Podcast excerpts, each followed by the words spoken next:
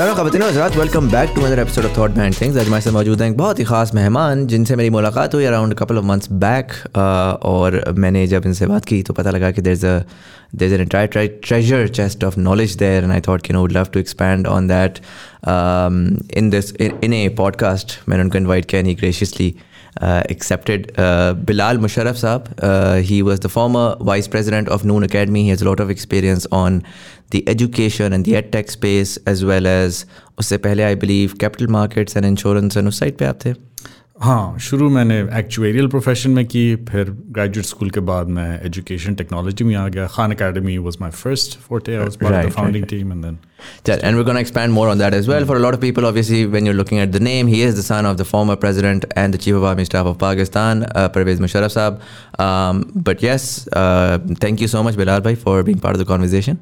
Thank you for having me मैं conversation को start करूँगा just trying to understand little bit about your early life where were you born education कहाँ पर ली? And what was life like growing up I was born in the twin city मैं राहुल पिंडी की मेरी पैदाइश है। वो uh, वो शहर जिसके बारे में इस्लामाबादी जो है जिसका ज़िक्र नहीं करना चाहते लेकिन अब तो इस्लामाबाद और राहुल पिंडी एक ही शहर हो गया। बिल्कुल ऐसे ही। And you know army brat पूरे मुल्क में रहा हुआ ज़्यादातर ज़िंदगी लेकिन uh, uh, पंजाब में गुजारी है। इन एक खारिया में रहा हूँ बहुत देन इंटरमीडिएट मैंने क्रेडिट कॉलेज हसन अब्दाल से किया था। अच्छा। Uh, कौन सी ईयर में? Eighty nine eighty nine and then what wait you go for university for my bachelor's I went to university of Illinois Urbana Champaign अच्छा। Was that a random sort of decision were you guys always in Pakistan या उससे पहले आपका कभी हुआ था चक्कर लगा था बाहर का? कभी नहीं लगा था। um, तो इत्तेफाक ऐसा हुआ मेरे फादर की कभी बाहर पोस्टिंग नहीं हुई थी लेकिन इत्तेफाक ऐसा हुआ जिस साल मैंने इंटर किया है उस साल मेरे father he was a brigadier at that time so he was sent for a one year course एक होता है आर सी डी एस का लंडन में तो he was sent for that one year course so I went along with the family and वो ज़माना ऐसा था एटीज़ का कि बहुत स्ट्राइक्स uh, वगैरह होती थी कैंपसेस से। So I was I got admission in U E T but the class that year it had taken them seven years to complete their bachelors तो मैंने वाले साहब को वही पिच uh, दी कि भाई एक तो वक्त बहुत लगेगा मुझे वहाँ से ख़त्म करने में। और uh, दूसरा you know I wanted to go as well to the U S to study so it was you know it was a big decision for him I मेरे चचा रहते थे अमेरिका में तो I ended up applying and I went to the US while my family came back और उसमें degree आपने कौन सी की थी? एक्चुएरियल साइंस अच्छा what's what's that it's basically the use of statistics in finance और वो जहाँ अप्लाई होता है वो liability assessment financial liability assessment के लिए होता है क्योंकि ऑन द एसेट साइड तो आपकी जो कैश फ्लोज की फ्रीक्वेंसी है और उनका जो मैग्नीट्यूड है वो रीजनेबली यू श्योर होता है. Mm-hmm. लेकिन ऑन द लाइबिलिटी साइड दोनों अनसर्टन होते हैं.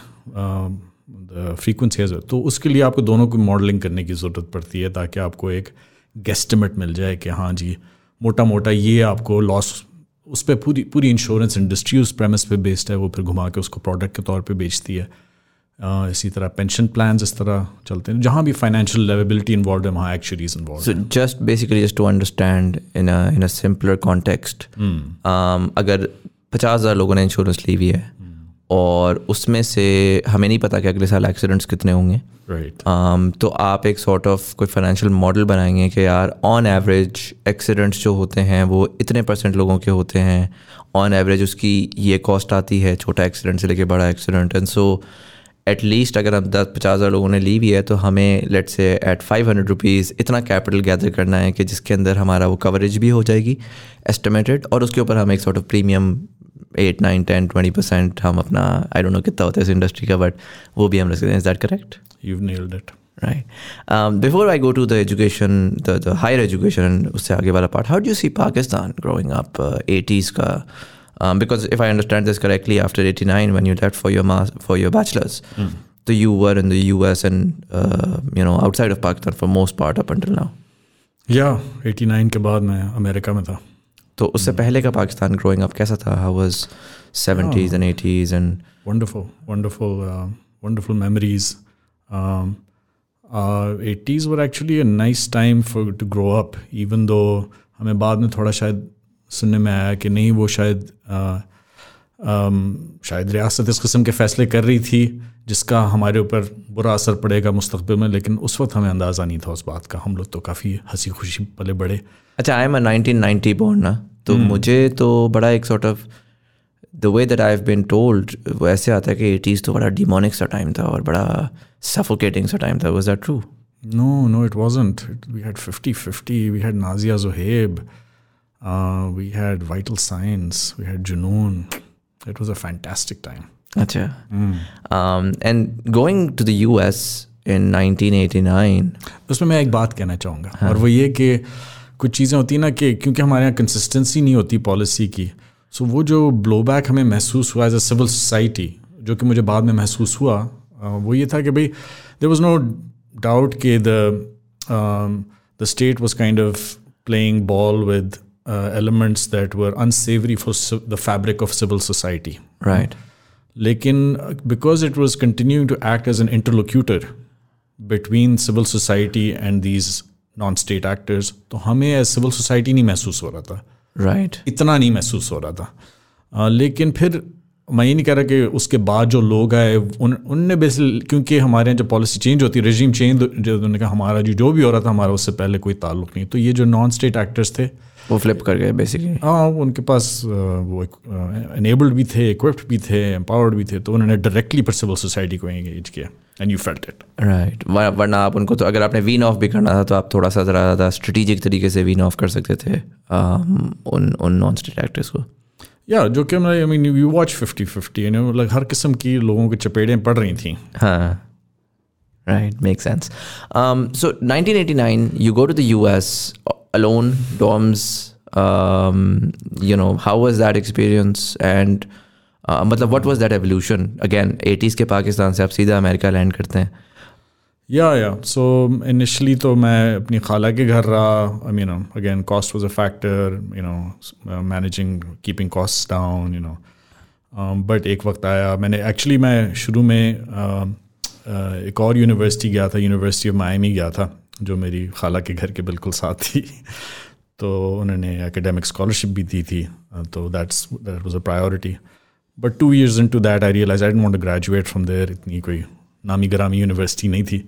तो फिर मैंने अपने सॉफ्टमोर ईयर सेकेंड ईयर में ट्रांसफ़र करी अप्लाई करी और फिर मैं अरबाना शैम्पेन आ गया।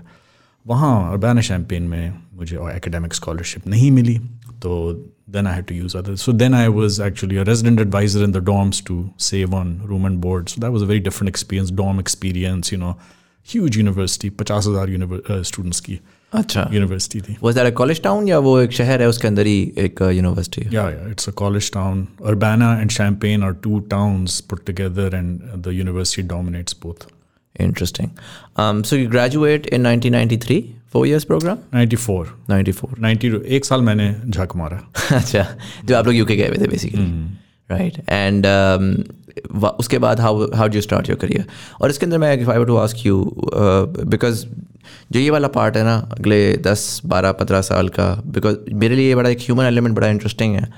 Because you left home and you were studying you know in America and then eventually working in America and um, before that in boarding school I was away from home for you were away from ho- from home for a while. Mm-hmm. While there were these massive changes happening country mein to chale irre- irrelevant but within your family as well mm-hmm. right? And so what what was your father's rank at the time? And did you think that was it a thing in the family that he'll go he's going to be a general and a chief eventually? No no no not at all you know. We I uh, I come from a proverbial Mahajir family uh, so anyways I don't consider myself that uh, uh, born and raised uh, in the country feel very passionate about it and I feel um, you know very grateful to this country so हमारी तो कहानी यही है कि जी grand parents जब आए यहाँ पे और उनको लिटरली एक क्वार्टर इशू हुआ uh, जहाँ ये लोग रहते थे uh, जिसका दरवाज़ा भी नहीं था एक uh, सुराख था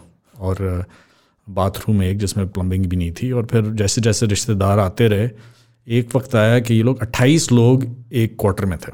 अच्छा। और वो किस तरह तैयार होते थे और कहाँ पे जाते थे कोई पता नहीं।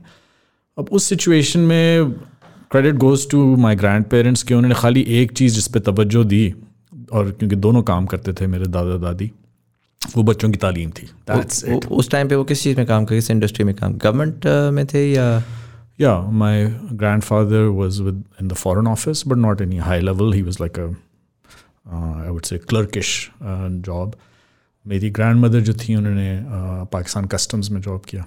Right but they made sure that all the kids were educated and Yeah. And the big break came because um, कुछ सालों बाद 1950s में मेरे grandfather की posting हो गई Ankara, Turkey.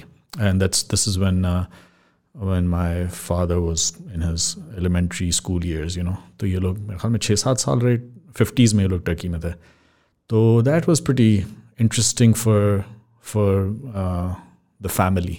Right उनको एक्सपोजर मिल गया यू नो पढ़ाई भी अच्छी हालाँकि मेरा नहीं ख्याल ये लोग स्कूल जाते थे एक मैंने काफ़ी किस्सा सुना है इन, इन्होंने अ, मेरी ग्रैंड मदर ने एक ट्यूटर रख ली थी जर्मन ट्यूटर अच्छा। जो आके घर पे इनको मैथमेटिक्स पढ़ाती थी। अच्छा। और इसी वजह से मेरे फादर की मैथ्स बहुत अच्छी थी। तो एनीवेज ये फिर फिफ्टीज़ का टर्की से फिर ये वापस आ गए। हर भाई ने फिर मुख्तलिफ़ चीज़ की। एनीवे हाँ so so I mean it wasn't you didn't expect you weren't one of those short short uh, folks right right so या so not at all so वो तो मैं जब मैं अमेरिका गया हूँ तो my father was a newly minted brigadier in the army right तो बिल्कुल वहमो गुमान में नहीं ना। एंड यू नो आजकल one doesn't acknowledge that but I want to really call out the institution for for for grooming folks and because 89 में एक न्यूली मिंटेड ब्रिगेडियर 99 में चीफ ऑफ़ आर्मी स्टाफ दस सालों में। और वो पोस्टिंग बहुत जल्दी जल्दी हो रही थी। और ऐसी कोई बात नहीं कि जी आपका कोई ज़बरदस्त कोई नेटवर्क है या कुछ ऐसी कोई बात नहीं थी। माना कि जी कोर कमांडर से when it comes down to the final position there are other considerations but before that तो चल रहा है ना सिस्टम चल रहा है। Meritocracy पे चल रहा है और उसी पे ही वो है। um anyway so you you you go to हाँ so you graduate and actuarial science में आपने graduate किया what was your first job Yeah, so I got a job in the uh, in the automobile insurance industry. right uh, makes sense Yeah, in Boston, Massachusetts. So मैं उर्बाना champagne से graduate किया और फिर मैं उधर move कर गया Boston move कर गया और जो नॉर्मल कार्रवाई होती है एक साल स्टूडेंट वीज़ा पे, फिर उसके बाद एच वन बी पे दो साल की स्पॉन्सरशिप काम की, फिर उससे बाद दोबारा। फिर फिर, शादी होगी मेरी वाइफ मेरी जो थी, वो लम्स की पड़ी हुई then she came over and and at the stage you know again I didn't expect कि मेरे फादर जो हैं वो आर्मी चीफ बन जाएँगे।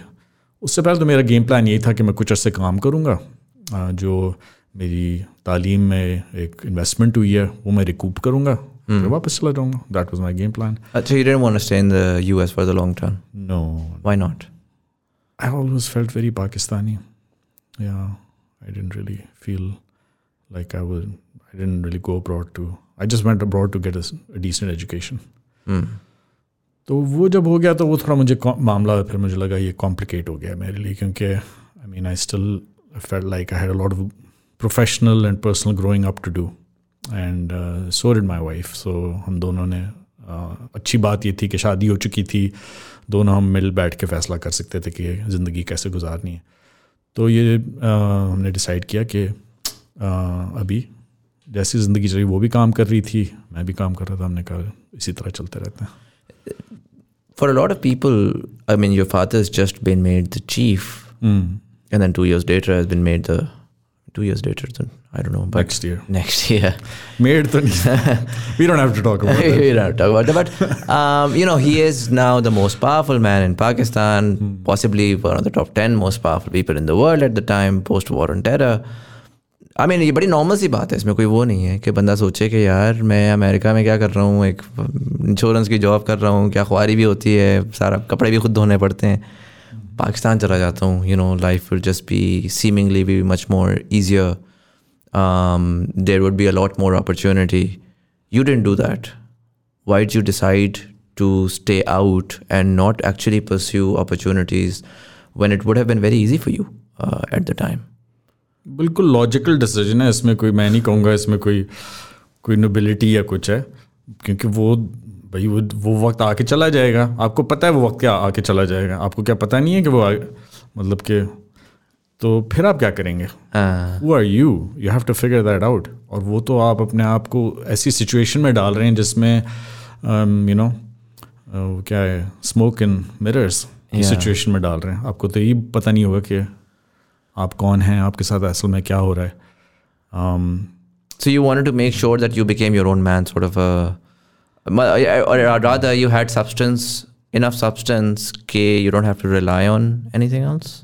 I mean, I'll just say, like, I, yeah, I felt an urge that I had to figure things out for myself. I mean, perhaps part of it has to do with the fact that, uh, uh, you know, father son relationships are like that, you know, also, especially if you have a father who's, um, a, s- you know, a strong willed person. तो और आपकी उस किस्म की personality नहीं है Hmm.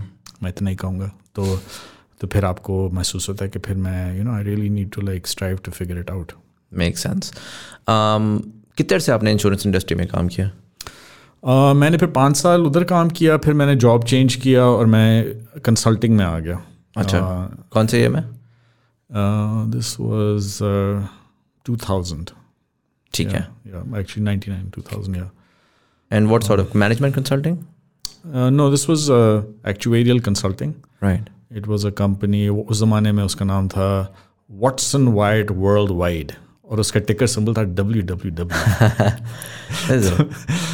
अब तो इतनी एक्विजिशंस हो चुकी हैं पता नहीं आजकल उसका क्या नाम है मेरे ख्याल में टावर्स वाटसन है पता नहीं क्या है but it did pension benefits plan consulting for Fortune 500 companies right. Um, and how long did you work in that? Another five years. Did you like this uh, work? No no actually फिर यही हुआ कि मुझे मैं पाकिस्तान जब छुट्टियों पे आता था मैं ये कोशिश करता था पता करूँ ये मैं इधर आके अब मैं रहूँ किधर क्या काम करूँगा? तो मुझे ये अंदाज़ा हो गया कि जो लाइबिलिटी असेसमेंट का काम है ना ये तो बहुत फ्रिंजेस पे है। एक डेवलपिंग या अंडर डेवलप्ड आप कहें इकोनॉमी में एक्चुअलीज़ का काम तो बिल्कुल लाइबिलिटी असेसमेंट का काम तो मोटा नहीं है काम और जहाँ एसेट्स ही ना मैनेज हो रहे हैं तो लाइबिलिटीज़ बहुत एसोटेरिक सी बात है।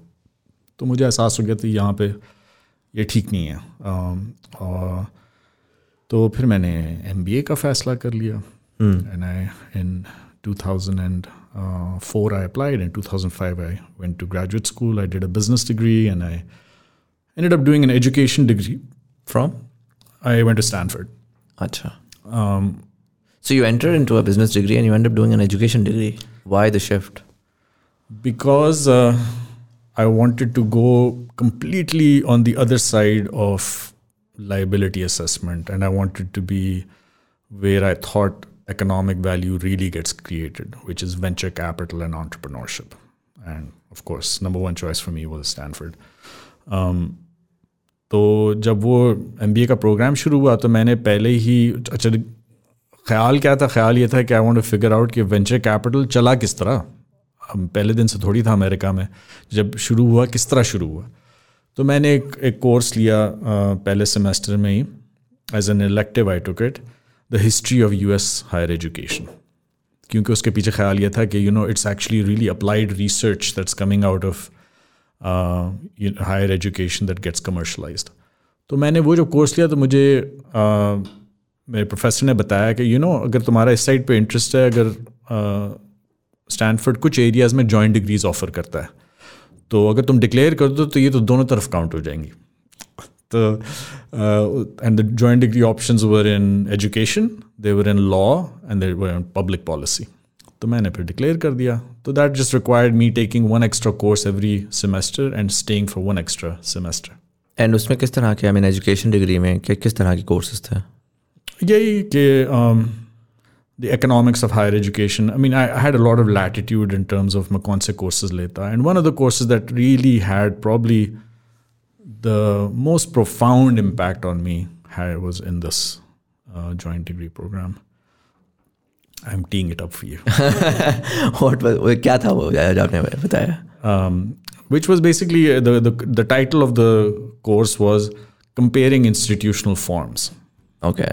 What does that What does that mean? uh, it- and it was um, about comparing के government funded organizations and uh, uh, for profit businesses and private non profits ये तीनों जो हैं and the course took uh, students through uh, looking at these uh, different kinds of institutions in social sectors like education, healthcare, culture, media, and talking about then कि ये ये जानवर ही मुख्तलफ है।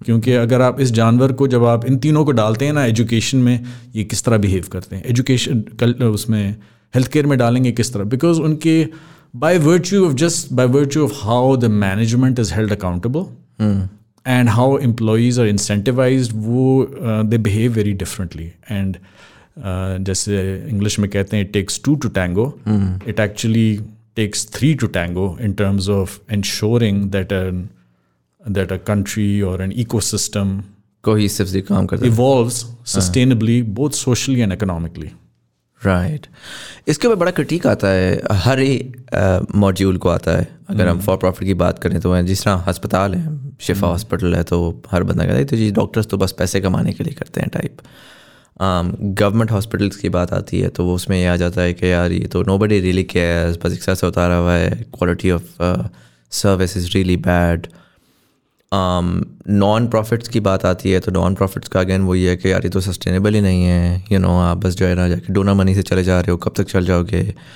Um, वैसे आपने जिस जो एरियाज़ आइडेंटिफाई किया उसमें हमें होती हुई चीज़ें नज़र भी आती हैं। एजुकेशन में भी बात करें तो प्राइवेट एजुकेशन भी है गवर्नमेंट एजुकेशन भी है टी जैसे इदारे भी हैं जो पर काम कर रहे हैं। बट um, अगर हम ओवरऑल देखें मैं इसको इस तरह ना कराची और इस्लामाबाद में फ़र्क देखूँगा uh, कि कर, Karachi is all about business right so so in a way the economic drive that there's that's there is just phenomenal right? आप वहाँ जाते हो वहाँ पे people they don't complain. They know how things work. वो human psyche के around करके उन्होंने पैसा बनाना है तो वो सर्विसेज़ भी बना देंगे स्ट्रक्चर्स भी बना देंगे इंस्टीट्यूशंस भी खड़े कर देंगे।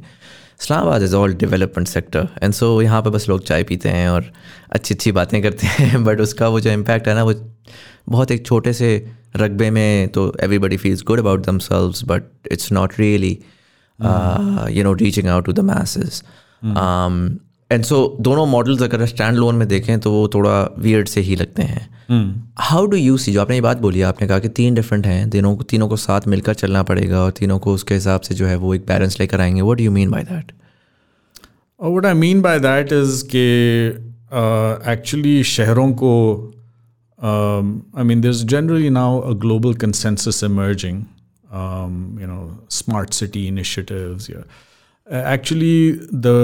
Uh, actually, the the countries that are really thriving have prioritized their metropolises to become very dynamic uh, um, zones, geographic zones, in which which are inclusive. You know, आप आप अगर जाएं लंदन जाएं आप सैन फ्रांसिस्को बेरिया आएँ आप New York जाएं आप एम्स्टरडेम जाएं आप कोपनहागन जाएं आप आप जाएं कि जहाँ शहरों में एक तो सोशल इंक्लूसिविटी है फिर इकोनॉमिक competitiveness है आइडियल्स um, हैं तो ये मुख्तलिफ़ किस्म के इदारे होते हैं जो हर नीड को केटर कर रहे होते हैं। अगर गवर्नमेंट फंडेड इदारा है उसका तो मैंडेट है कि मजॉरिटी का ख्याल रखे। I mean if it's a democratic dispensation democratic ना भी हो लेकिन प्रेशर होता है कि अक्सरियत जो है वो मुतमिन हो। तो जो गवर्नमेंट फंडेड इदारे हैं वो वो काम करेंगे। वो न, वो लेकिन नहीं कर सकते। नेसेसरली सबसे एफिशिएंट या आइडियलिस्टिक काम ही नहीं कर सकते। और वो इसका मतलब ये नहीं कि वो आ, हर जगह यही कहानी है। ये खाली पाकिस्तान में नहीं पूरी दुनिया की कहानी मतलब उनसे आप एक्सपेक्ट भी नहीं कर सकते करना नहीं चाहिए करना नहीं चाहिए कि देखो ये आइडियल नहीं कर रहे क्योंकि वो कर नहीं सकते। उनको तो इलेक्शन से पहले पहले रिजल्ट्स दिखाने अपनी दोबारा वोट तो उनका काम उस पर so comparatively short term medium Medium term, the shortest term is for profit business very responsive very cut throat cut वो एफिशिएंसी डिलीवर करते हैं कि उन्होंने कॉस्ट को कम करनी है और रेवेन्यू बढ़ाना है। Very market responsive they you know slash jobs whenever they need to hopefully if you if the the rule of law is strong, then they'll stay within the bounds. The danger is rule of law is not strong, they will uh, transcend that. तो आप private sector business पे छोड़ दें वो काम economic value recognise करना और efficiency declare करना और वो फिर गवर्नमेंट को भी मुतासर करती हैं अपनी फंक्शनिंग में कि अगर वही काम जो गवर्नमेंट कर रही है वो उनसे बेहतर और एफिशिएंटली कम कम दामों में कर रहे हैं तो फिर गवर्नमेंट को भी अपने उन पर प्रेशर पड़ता है।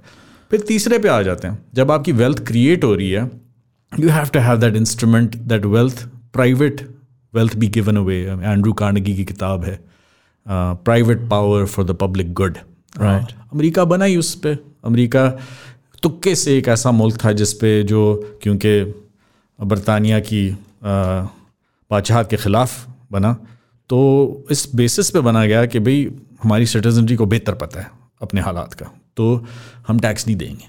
हम अब खुद ही बेहतर जानते हैं। तो वो इतफाक़ से वो सिलसिला चलता रहा तो the tax regime was very very relaxed so जब अमेरिका में, जब one trade shifted world war two और world war one even but world war two in particular so and the multi the new multi billionaires emerged in america they had complete latitude with what they did with their wealth so you had the rockefellers and the fords and the andrew carnegies जिन्होंने फिर यूनिवर्सिटियाँ बनाई जिन्होंने हस्पताल बनाए जिन्होंने libraries बनाई जिन्होंने public parks बनाए और उन्होंने अमेरिका को विद इन अ डेकेड और ये मैंने हमें पढ़ाया गया the golden decade of American higher education is 1945 to 1955 जबकि एफडीआर की हुकूमत ने वर्ल्ड वॉर टू के बाद फैसला किया कि भाई जो भर्तियों के लोग वापस आए हैं जंग तो ख़त्म होगी। अब इनको जी आई बिल पास किया you can go to school the government will pay for your higher education दूसरी तरफ़ सप्लाई साइड पे हालाँकि universities like Stanford and M I T were doing most of their research pretty much all of it for the government, uh, whether it was healthcare oriented or or defense oriented. हुकूमत ने ये नहीं कहा कि जी आप तो अब हो जाए ना आप हमारी उस पर पल रहे हैं government didn't do that. The government uh, remained need blind and said कि जी uh, जिसकी तरफ़ से भी ग्रांट प्रपोजल अच्छा आएगा हम उसको पैसे देंगे तो आज भी स्टैनफर्ड को 80 फ़ीसद रिसर्च डॉलर्स स्टेट की तरफ़ से आ रहे हैं लेकिन it's a private non profit university so that decade led to a boom in higher education amazing universities emerge in the US जब ये यूएस का मॉडल देखते हैं पर्टिकुलरली uh, तो इसके ऊपर काफ़ी लोग कहते हैं I mean in a simplistic वे तो फिर यही समझ आता है कि यार you know hardcore capitalism um, let people do what they do best and they will then create wealth for your country. More often the not हमने देखा है पाकिस्तान जैसी कंट्री में वो एप्लीकेबल नहीं होता बिकॉज़ सॉरी अमेरिका की ये कहानी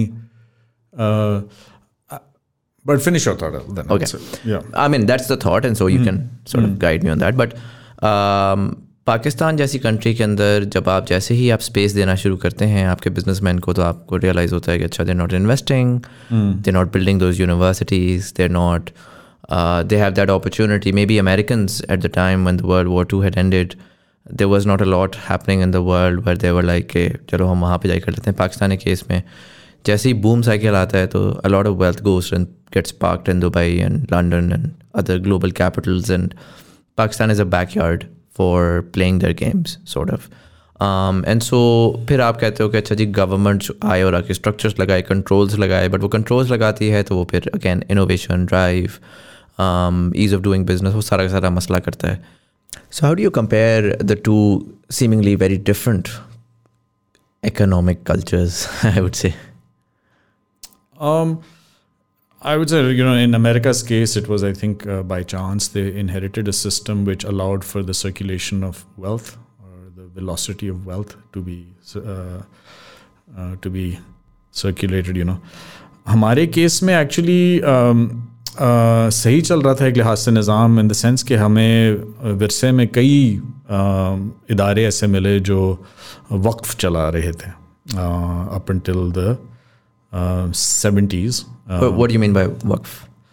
Foundations, trusts, private trusts, whether uh, religious or secular. So non-profit essentially. Types. Yeah, high quality. You know, they were running. There were educational institutions. There were hospitals. अब हुआ ये कि अभी तो मेरे ख्याल में इतफाक़ राय इस बात पे है कि जी नेशनलाइजेशन जो हुई सेवेंटीज़ की that was really not good for the economy so all political parties tend to support a privatisation commission that we have to privatise you know to make जिस चीज़ के बारे में बात नहीं की जाती वो ये कि खाली रियासत बिज़नेस पे आके नहीं बैठी। रियासत नॉट फॉर प्रॉफिट्स पे भी आके बैठ गई। तो you know your HSNs and your Canades, your um, you know all these uh, they were also brought under the bureaucracy जिसकी वजह से उनकी क्वालिटी बहुत एरोड होगी case in point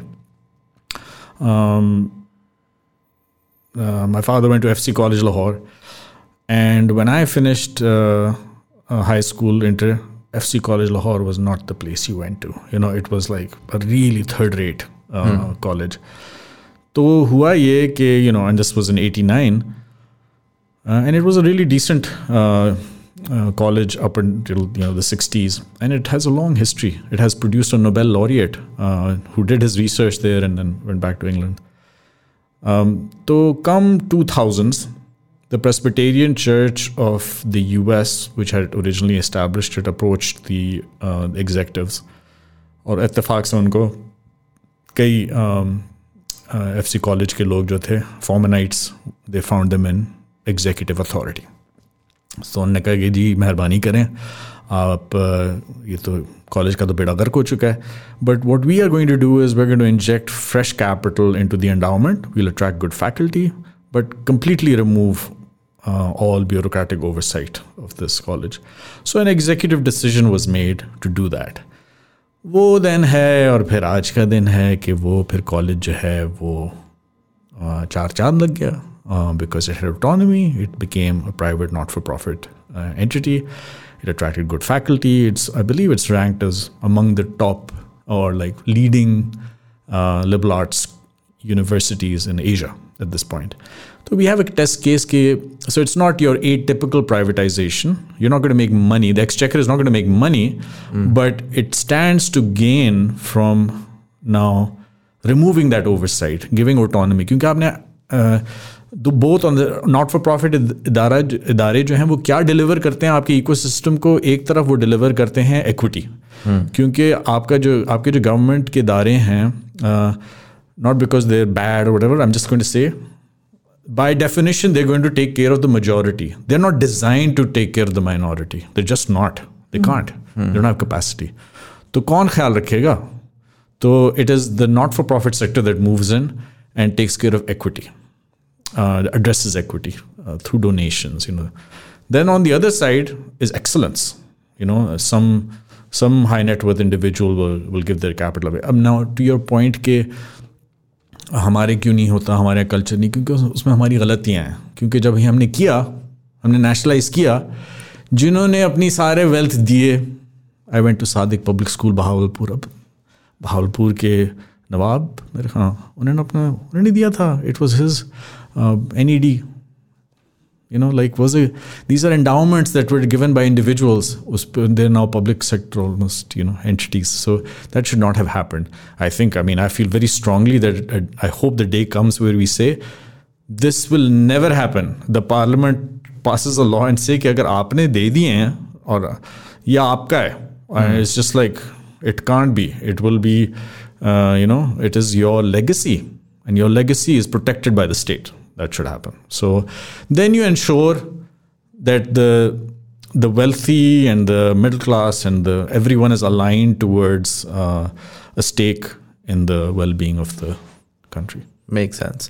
Um, media में हम देखते हैं कि मीडिया में भी हमें इस तरह की सिमिलर एक वो नज़र आता है either you have the public funded और ये मेरी भी रिसेंटली बात हुई थी with someone and you know he was he is from the media as well so वो उन्होंने इसके ऊपर again he was of the opinion that the way that the media model works it's bound to fail और वो उसमें उन्होंने यही कहा था। उनके उसमें एक केस में ये था कि उन्होंने मिसाल दी पहले उन्होंने कहा कि digital media comparatively disruptor as a disruptor सामने आ रहा है बिकॉज़ वहाँ पर इंसेंटिवाइजेशन डिफरेंट है वरना जो अभी मेन स्ट्रीम मीडिया है वो या गवर्नमेंट के पास है जिस केस में गवर्नमेंट जो है वो आपको बस यही बताती रहेगी कि पाकिस्तान का ग्रेट सीन है और you know and use as a political tool sometimes here and there या प्राइवेट सेक्टर है जो बहुत एजेंडा ड्रिवन है क्योंकि वो एक uh, एक लीड कैप्चर है उस लीड कैप्चर में कैंप्स हैं और फिर वो again even not just in Pakistan even globally भी यूएस में भी यही मसले चल रहे हैं और हमें होता हुआ नज़र आ रहा है। तो जो आपका मॉडल है ऑफ़ पोटेंशियल थर्ड फोर्स उसमें डू यू थिंक मीडिया का भी एक पोटेंशियल सोल्यूशन निकाला जा सकता है? और वो पोटेंशियल सोल्यूशन किस तरह निकाला जा सकता है? उन साहब से जब मेरी बात हुई तो उन्होंने मुझे कहा, उन्होंने बीबीसी की मिसाल दी कि जी बीबीसी जो है वो वो पब्लिक फंडेड है। अच्छा बीबीसी का I don't know to be honest I haven't lived in the UK और know much about it especially BBC world तो as a foreign policy tool but अगर मैं लोकल बीबीसी की बात करूँ तो आई डोंट नो कि वो किस, कितना अच्छा कितना बुरा परफॉर्म करता है।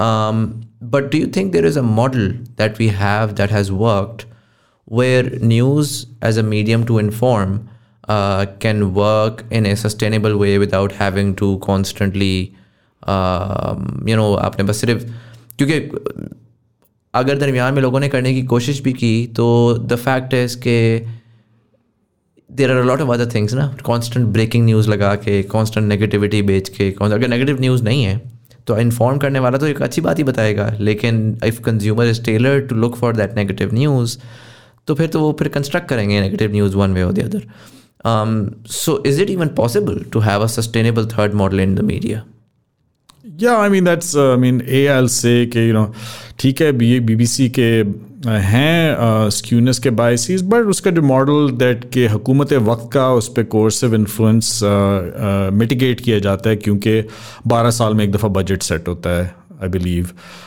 in it's governing body has a mix of people so उसका तो उस that allows it more autonomy right and but there are other entities also Germany की है न्यूज़ रिपोर्टिंग एजेंसी सो जहाँ प्राइवेटाइज जहाँ ये वैल्यू की जाती है चीज़ इंडिपेंडेंट ओपिनियन तो जहाँ इस चीज़ को वैल्यू किया जाता है तो उसके आप रिजल्ट्स देखते हैं उसकी क्रेडिबिलिटी है। Uh, uh, लोग there a reason why people will prefer listening to the B B C than their own local news source and there are new models emerging as well which are kind of membership uh, जहाँ journalist लिखते हैं and you have to be a member, you have to subscribe to it. There are also newspapers that have a lot of credibility. I mean, there's a reason why uh, Edward Snowden or others will release their documents to certain newspapers. उनकी इज्जत है ना इसीलिए हो रहा है ना तो um, even though they're private and they're for profit, but they're like they've become they have some institutional integrity uh, because of which they're operating. हमारे कॉन्टेक्स्ट में ये हम कर सकते हैं आगे। I mean there are I mean I would say like अगर public sector की कंट्रीब्यूशन हो सकती है, जैसे इंग्लैंड में की गई बीबीसी बनाने में, अगर हम करना चाहते हैं, बजाय बजाय इसके कि पब्लिक मीडिया जो है वो एक माउथ पीस बन जाए, हम उस उस स्पेस को में ही अपने जो क्रेडिबल आवाज़ें हैं हमारे अंदर, उसको थोड़ी सी दें स्पेस दें। For example what if P T V gave space to ED Foundation to just broadcast live the things they're doing. Just broadcast, take the camera around. कैटास्ट्रफीज होती हैं हमारे भी सैलाब हुए इतने लोग तंग आ जाते हैं वो टिकर लाइक देख देख के like but like non-dramatized just flow of information of what some people are going through welfare people that people know trust is something very meaningful so i think it would uh, it would benefit us to see the vantage point of certain credible non-profits like i'll just without any bias like you know Edhi foundation Aga Khan foundation Akhuwat इनके इनकी lens से हमें देखें ना कि हमारा माशा दरअसल है कैसा तो ये किया जा सकता है but of course in the long run then if if we truly recognise the importance of institutional heterogeneity then we allow for the creation of make it easier for the creation of non profits फिर आप देखेंगे कि कैसे wealth create एक तो wealth create होने की भी इजाज़त हो और फिर to give it away right non profit के ऊपर अगर इसी उसमें and I am going to move towards the tech part straight up after that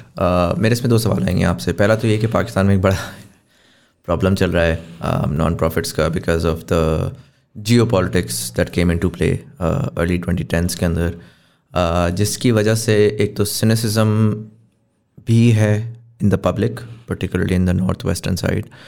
Um, but also, legally भी जो है ना एक बड़ा वो है कि you know getting them registered is is is a huge problem now even within the government there cynicism के योर नॉन प्रॉफिट्स तो are just a lobbying tool essentially what you think about that first of all क्योंकि ये बहुत damaging है पाकिस्तान के इस पूरा आपने जिस तरह कहा कि पूरा वर्टिकल है और वो vertical functioning of the state के लिए बड़ा इंपॉर्टेंट है। um,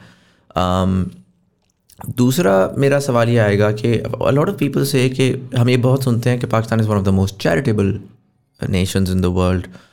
Uh, but while that's true, there is also that issue that Pakistani state does not have a lot of sovereignty and a lot of strength simply because of the fact वो chicken and egg problem है the state doesn't have enough money to provide better services वो जो corruption वाला मात्रा है, मैं उसको दो मिनट साइड पर रखूँगा। The state doesn't have enough money to provide good valuable services to the public the public doesn't find के जो स्टेट की services are good enough and therefore they don't trust the state therefore they don't pay the taxes and so there is an alternate economy that literally exist जहाँ पर you know दफ्तर खान से भी लग रहे हैं खाना भी मिल रहा है लंगर भी चल रहे हैं एजुकेशन भी I mean it almost seems like कि स्टेट तो वैसे ही पाकिस्तान में एंटरटेनमेंट के लिए, क्योंकि by and large upper middle and above को आप देखते हैं, उनसे बात करते हैं तो उनका टैक्सेस वैक्सेस तो साइड पे होते हैं स्टेट का निज़ाम तो साइड पे होता है मोस्टली भाईचारे पे चल रहा है ये मुल्क you know like you have all this foundation and this and that who are doing and they're doing phenomenal work but the fact is के you can't keep on extrapolating that sector and expect that sector to work in isolation and, and solve all of your problems. Like I like like मैं छोटी सी मिसाल देता हूँ। uh, जब ये floods आया अभी recently so I spoke to someone from the region and I ask them के क्या चल रहा है? How you guys you know and he was working on the ground तो ही सेट के यार मसला ये हुआ है कि everybody is very sympathetic obviously and so a lot of people are sending in a lot of money and a lot of products and a lot of uh, things but they're all doing it through like a hundred different threads and so for a lot of people जो बड़े इदारे हैं वो तो बड़े इदारे हैं but for lot of these other sort of non profit exercises वो जाते हैं वो टच करते हैं जैसे ही base as of the flood affected area तो वो एक एक ख़ानदान को बीस बीस आइटम्स जा रहे हैं। रिक्वायरमेंट तीन की थी। और उसे दो, चार, पाँच छः किलोमीटर अंदर जब आप जाते हैं at the heart of the problem तो वो लोग भूखे बैठे हुए हैं। क्यों? क्योंकि जो द डिफरेंस बिटवीन अपनी मदद आप versus structured state led intervention वो ये है कि वो लोग फिर ज़ाहिर है कि हर चीज़ को बहुत एक स्ट्रक्चर्ड तरीके से चलाएँगे। वो देखेंगे अच्छा कहाँ कहाँ कहाँ पे हमारी यू नो इमदाद गई है हमने किस तरह सस्टेनेबल तरीके से इसको सॉल्व करना है and so on and so forth and then he was fairly annoyed he was like you know all of this is actually creating more problems than than solutions for us तो in that context and again I am not discounting the fact कि जहाँ पर state ने करने की कोशिश की है, वहाँ पे बहुत कंप्लेंट्स भी आई हैं और इनएफिशंसीज इनकॉम्पिटेंस करप्शन वो सारी चीज़ें नॉट विद स्टैंडिंग बट जो आपका पाकिस्तान का जो तर्ज है इंस्टीट्यूशनल नॉन प्रॉफिट का तो पहला मेरा सवाल इंस्टीट्यूशनल नॉन प्रॉफिट का था कि वो लीगली बड़ा डिफ़िकल्ट हो गया है बट दूसरा मेरा सवाल है कि जो overall non profit and outside of the mainstream structures जो एक निज़ाम चल रहा है uh, वो is is is not a very efficient uh, way to to spend our वही वाली बात है कि you uh, you know uh, give a man a fish and he'll be back for the next day and you teach him how to fish is a different thing altogether right? Hmm. you're not optimizing your spend. So what do you think about that? Um so I would say like uh, every every uh, you know as far as the sectors are concerned, everybody is part of the problem, but everybody is also part of the solution. And that should be I think everyone should realize that. Uh, किसी को single out करके blame करना I think is uh, is uh, probably not uh, optimal.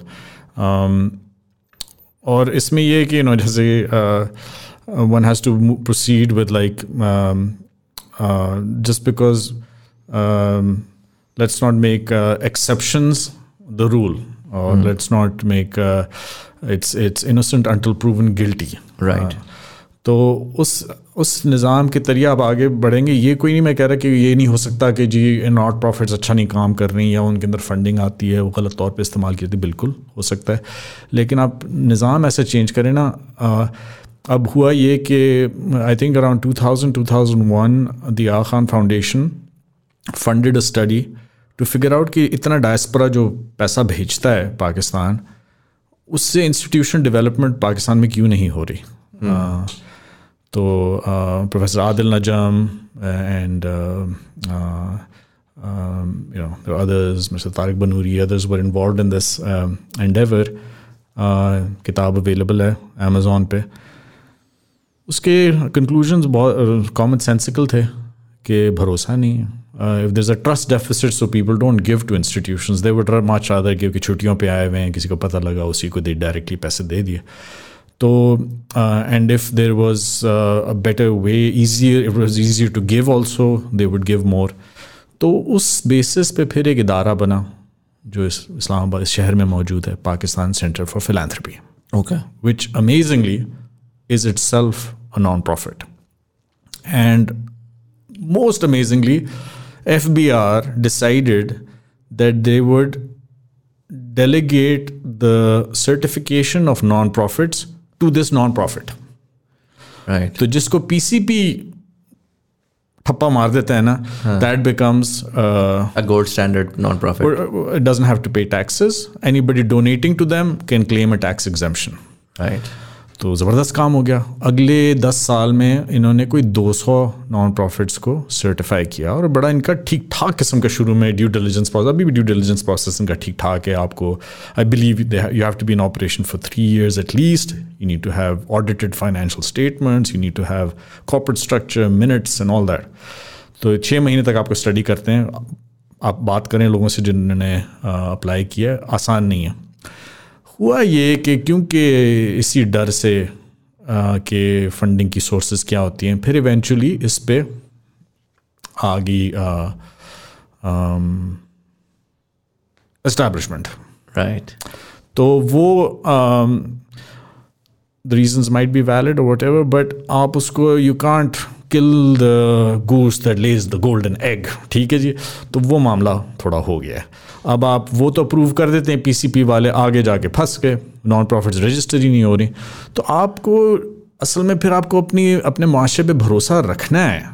कि आप कहें कि भाई it's going to be innocent until proven guilty आप अगर फलाही काम कर रहे हैं there has to be a Pakistani citizen और पाकिस्तानी और और foreigner of Pakistani origin NICOP holder that has to be the guarantor अगर हमने पकड़ा कि ये काम कुछ और कर रहे हैं और उसमें let's not keep it like very nebulous very very well defined language होनी चाहिए क्लियर होना चाहिए उसमें जिस तरह कभी कभी हमारी फजी लैंग्वेज होती है। अगर ये हो रहा है तो फिर हम उसके कॉन्सिक्वेंसेज ये होंगे। हम्म। नहीं है खुली आज़ादी। हम्म। तो उससे फिर होगा ये कि आप डायस्परा को अपनी डेवलपमेंट में इन्वॉल्व करेंगे। अब होता क्या है? और मैंने इतने अट्ठाईस साल बाहर गुजारे हैं पाकिस्तान से। निरे मुरे हमारे कोई तीन मेरे ख्याल में इदारे हैं।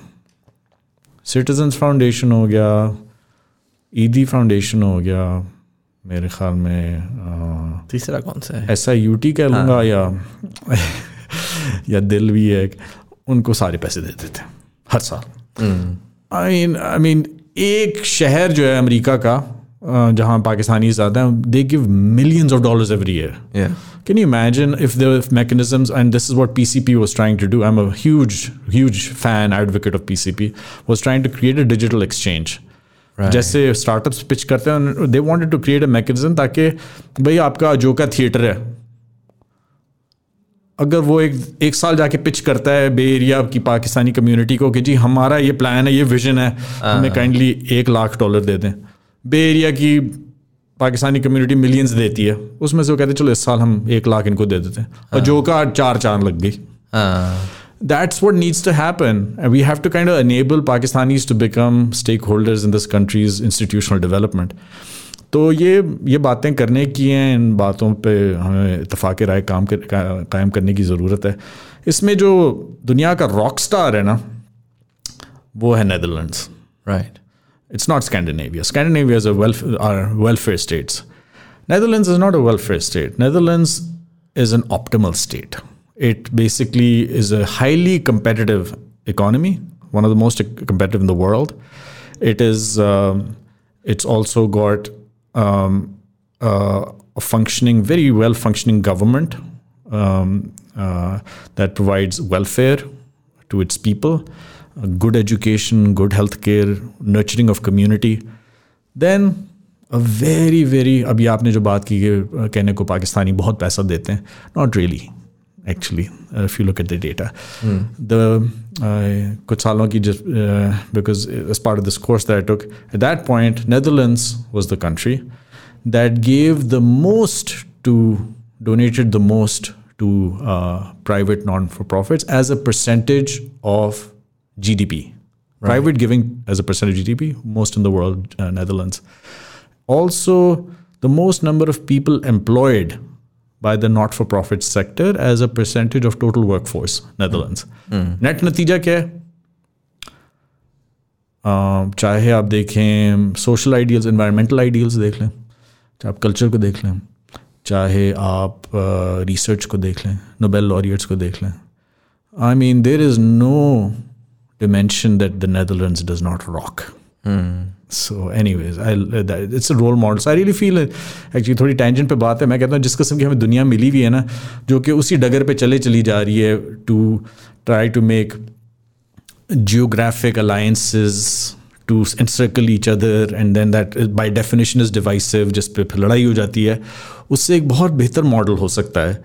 जो कि एक हाफ़ हार्टेड सा हुआ है in the non aligned movement लेकिन आई थिंक उसके करने वालों के पास खुद कैपेसिटी नहीं थी। लेकिन अगर नैदरलैंड जैसे मुल्क सामने आए और कहें भाई असल में रियासत ऐसे चलनी चाहिए जिसमें बराबरी हो एक तो जीनी इंडेक्स भी अच्छा हो यू नो जिसमें इंक्लूसिवनेस uh, हो लेकिन कंपेटिटिवनेस सारी चीज़ें हों।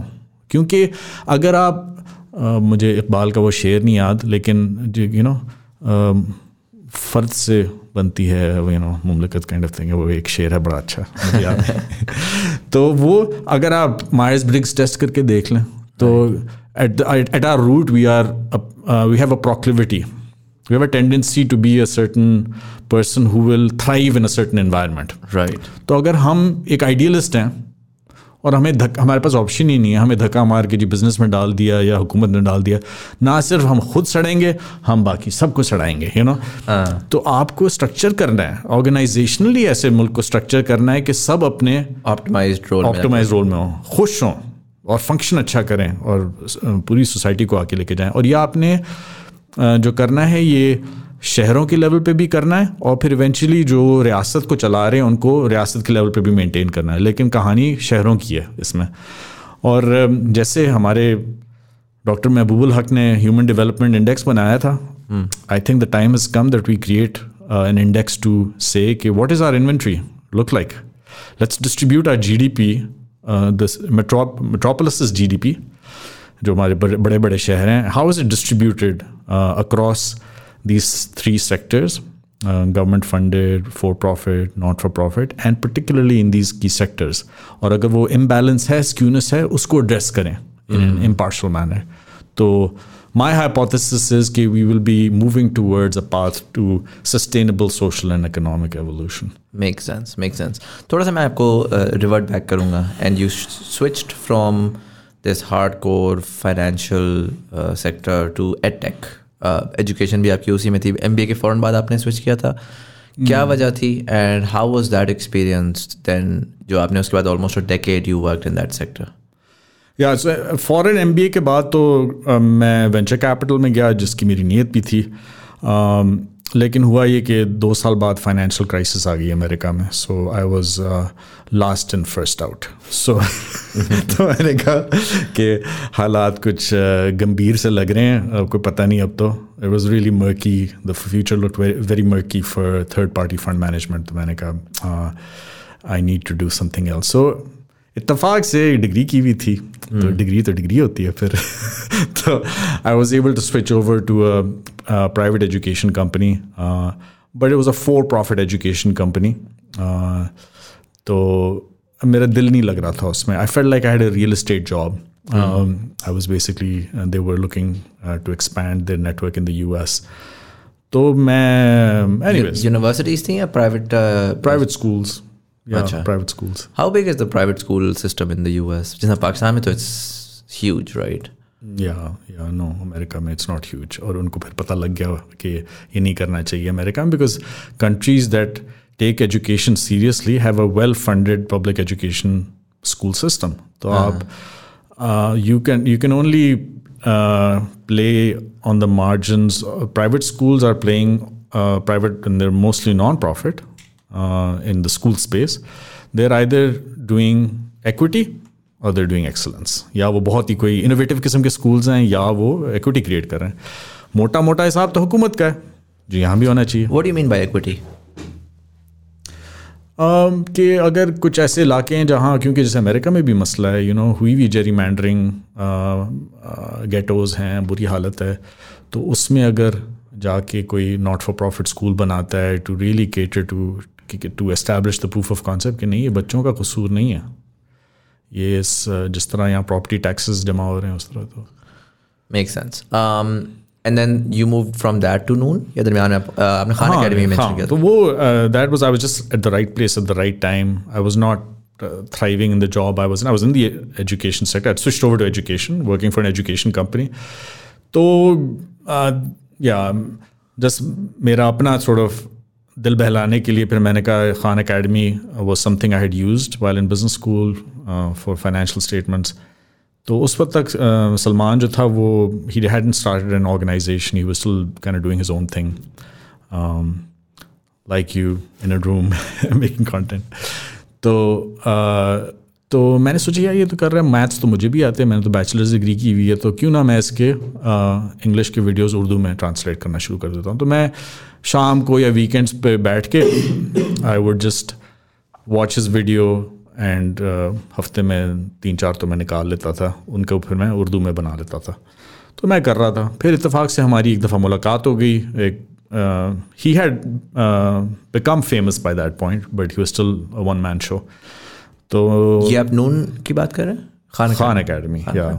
Uh, so I don't know how much you know about Khan Academy. I have heard a lot about it. I just don't know much about so it became it became a phenomena in the U.S. and the world, I would say. So Salman, you know, uh, uh, went to MIT, went to you know, born and raised in the U.S., went to Harvard. He just started making YouTube videos. So he's considered a pioneer of edtech because he created content that went viral uh, in the world. So so I told I you know recreating your content in Urdu so मैंने उसको अपनी YouTube channel दी तो उसने content देखा, उसने कहा तो this is very good and you know तो any long story short I I got pulled into the founding team of Khan Academy Google gave us a grant it was a not for profit तो वो काम चलता रहा.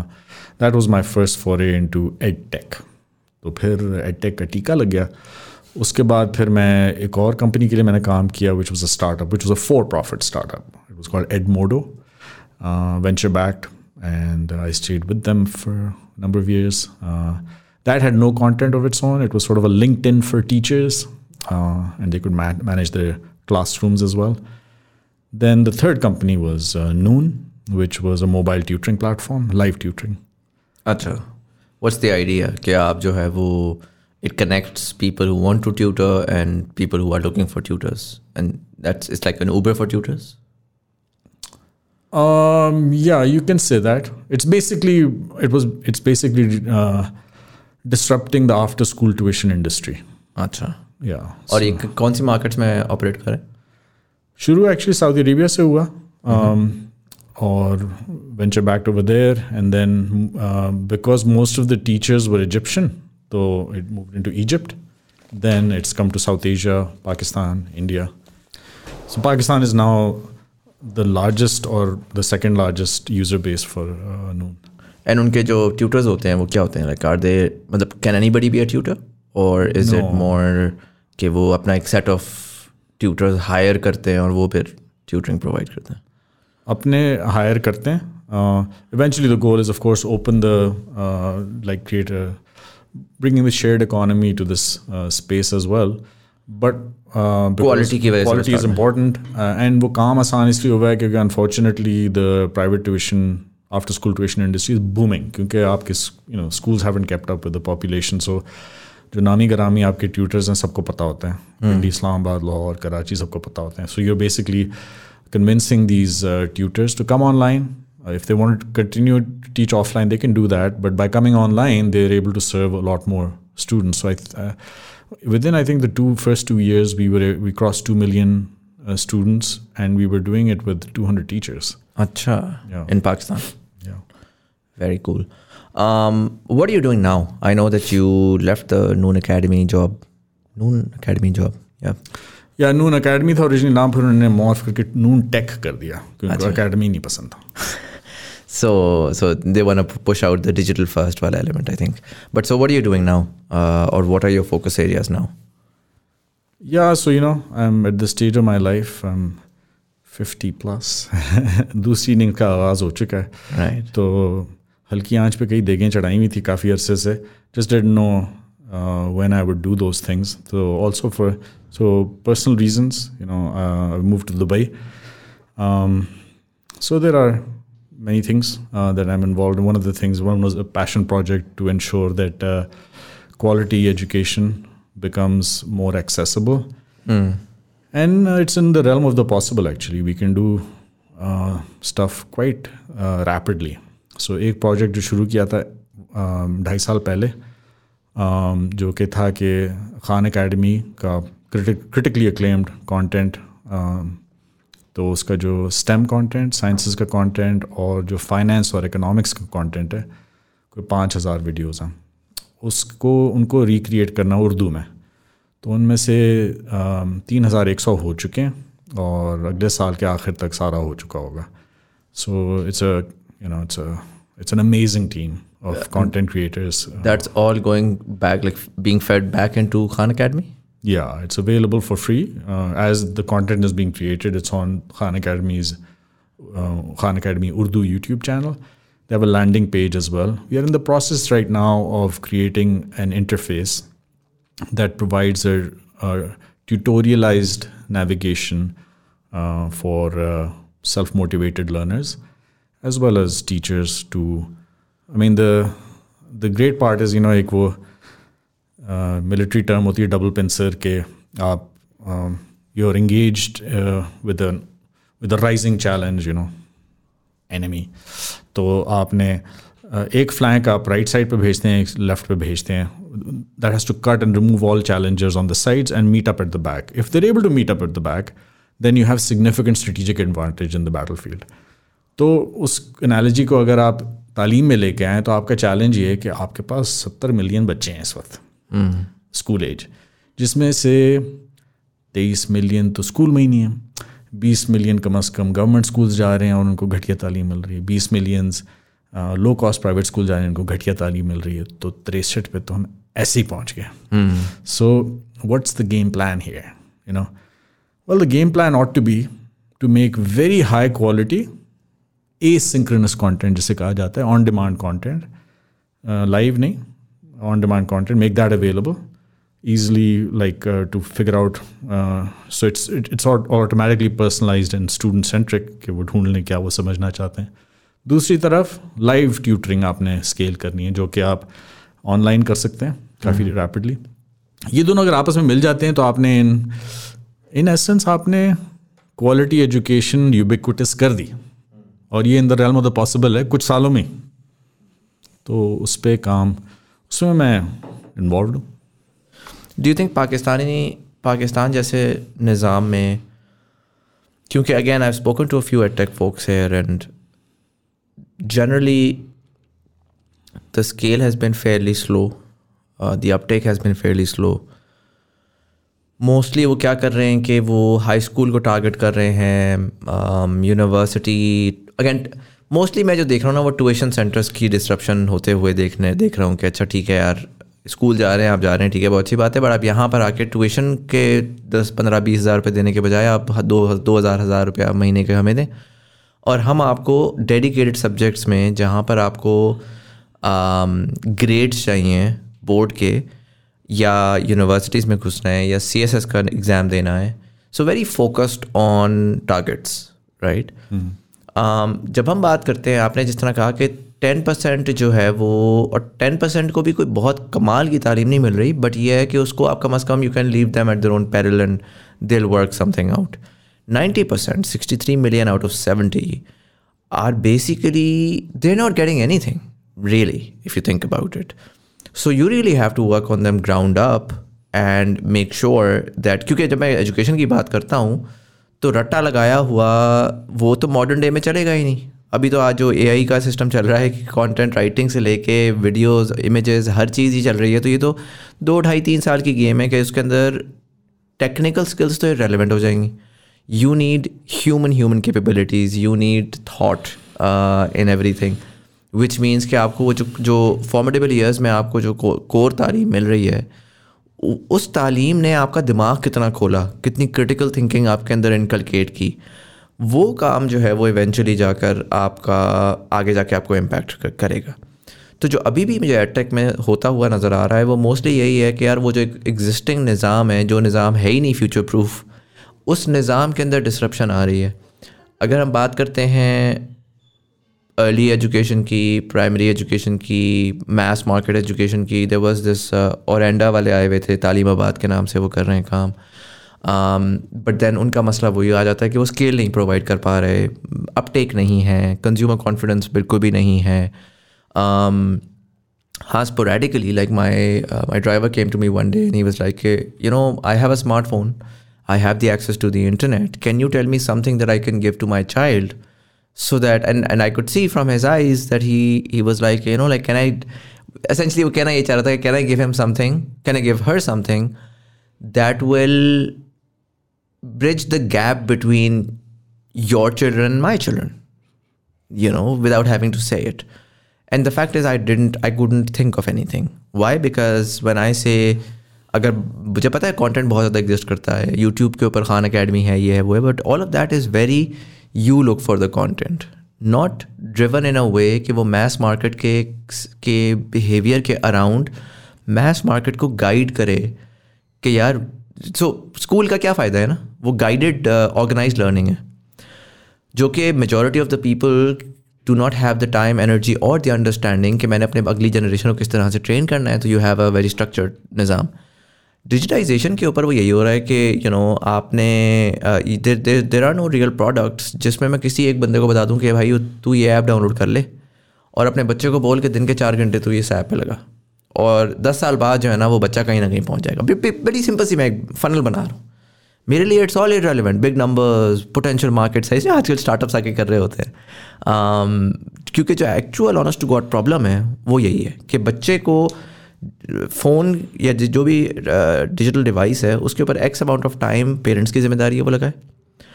बच्चा उसके ऊपर लगाए और दस साल बाद अगर वो कंसिस्टेंटली लगाता रहे तो उसको कहीं पहुँच जाना चाहिए। स्कूलिंग में भी हम यही करते हैं।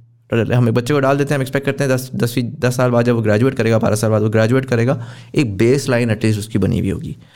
इस चीज़ को मद्देनज़र रखते हुए आपको क्या लगता है कि पाकिस्तान में ये पॉसिबिलिटी है? क्या पाकिस्तान में इसके ऊपर काम हो रहा है? हो रहा है तो किस लेवल पे हो रहा है? How do you see this problem खुल के बात हो सकती है। खुल के बात करें सर तो तो भाई ऐसा है कि जो हमें तालीमी निज़ाम मिला हुआ है और हमसे मुराद खाली पाकिस्तान या पूरी दुनिया को इस पर इतफाक़ राय है कि वो बैंक करप्ट हो चुका है।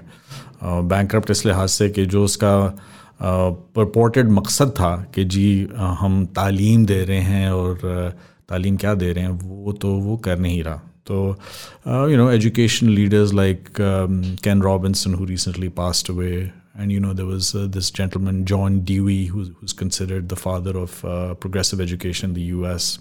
He's, uh, I think, तो 60s में शायद उनका इंतकाल हो गया था वो उनका ये था कि जी doing is is just as important if not more important than learning so मामला एप्लीकेशन um, की तरफ़ जा रहा है। ये इम्तहान और होमवर्क होमवर्क जो है ये तो हम ये तो प्रॉक्सीज़ हैं।